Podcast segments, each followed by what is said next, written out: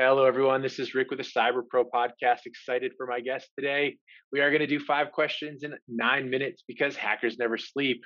Jack, who are you and what do you do?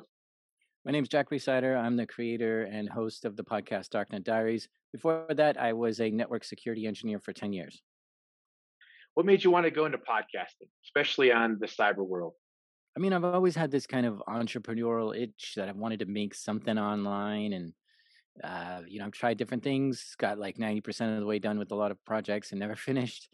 But um, yeah, I mean, I really loved podcasts and I was fascinated with, uh, you know, sto- shows like This American Life and Radiolab and stuff like that. And it was like, where are the shows like that, but for cybersecurity? There are some high drama st- situations that people get stuck into that could easily be like a really captivating show and I, I, you know nobody was making it so i decided to make it myself that's awesome. And and I've watched a couple. They're super cool. Uh, listened to a couple, and uh, super appreciative of you helping the community out. Why do you love being a cyber expert? I don't know if I'm an expert, but I'll tell you why I like cybersecurity, and that's because it feels like it pulls everything that I've ever studied about IT all together in one. I I went to college and I learned, you know, three different uh, uh programming languages, and I learned about operating systems, and I learned about how you know computers store an image and what does a sound file look like and all this kind of stuff.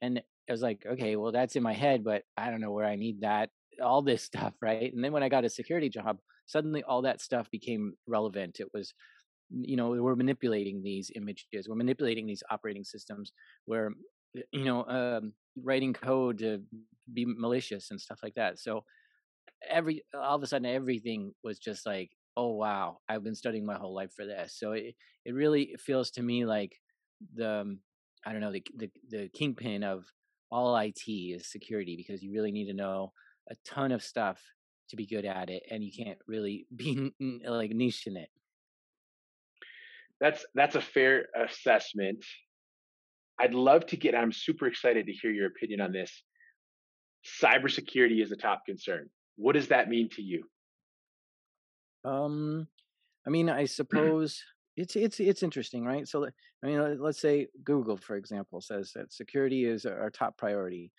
Well, eh, that's that's okay. Okay, so you know there are people trying to get into Gmail accounts, and you know these could be foreign nations trying to hack into certain dissidents or activists' uh, Gmail accounts, and so they're really trying hard to keep these attackers out, or they're um, you know, just thieves trying to get into your uh, account so that they can reset your Coinbase wallet, you know, address and uh, and get into that or something. So they've they've got this security as kind of their top priority, and they're good at it because they've been fielding these kind of attacks this whole time, and they're practiced, and they just have lots of you know equipment and robust and the team and everything, so they're great.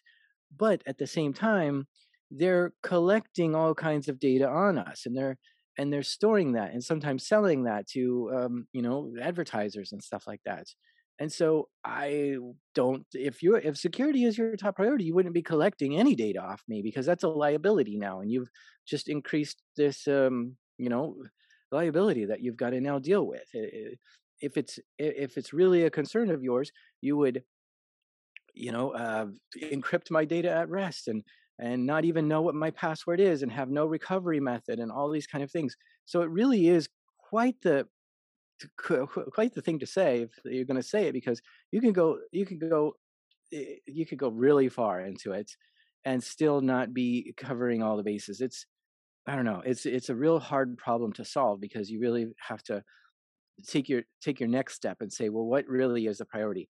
Um, you know, for instance, when I go to buy a new phone, security is a top priority, but I end up getting one of these phones that collects all my data and shares my location with other companies and stuff like this. And I guess my top priority really is usability and having the features I like and the apps I like because that is why that's why I get these phones, right? And so if I get one that doesn't have all that and I have security as a top priority, now I, I have a lot less opportunity or you know options to do things on the phone.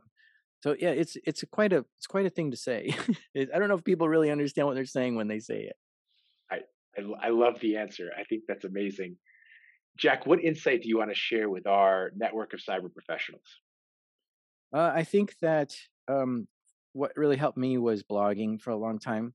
Uh, you you you have a lot of problems that you're facing all the time, and you're figuring out how to solve them. And sometimes you're having to Google the same question like six times. Like you can't seem to remember it. Those are good things to blog. Or sometimes you're googling stuff, stuff and you can't find the answer, and so now you have to contact support or get someone else to help you. And those are good things to blog. And I just think that if I had a lessons learned notebook from the beginning, when I started getting into IT, of like, oh, here, here's what here's some Linux commands that I find very helpful, and here's what happens if I have to ever troubleshoot this, and here's what I do to set this up, and just kind of just blogging from the beginning, I would be a lot more further in my career, and I really feel like uh, blogging has done a lot of good for me. To blog, blog all your whole journey, everything you're you're learning and and getting stuck on and everything. It doesn't have to be insightful or something new that nobody's ever written. It just needs to be your own personal notes, but you know, scrubbed so there's no private information there that you can reference later, and it'll be your top reference place. If it helps you, it'll help others. No, that's that's great, great insight, great feedback. Jack, what's your favorite piece of retro technology that makes you smile? Ooh, I like um I like um, I think I like cameras, just old cameras, you know, film cameras and stuff like that. Those are always cool to me, and especially like those uh, flashes that used to like, you know, you'd only get ten flashes per cartridge or something like that. It was really wild. Like these, uh, yeah, these these old mechanical things are fun. Thank you so much for being on the podcast. Hey, thanks for having me. You did it. You made it to the end. Check us out for future podcasts and more content.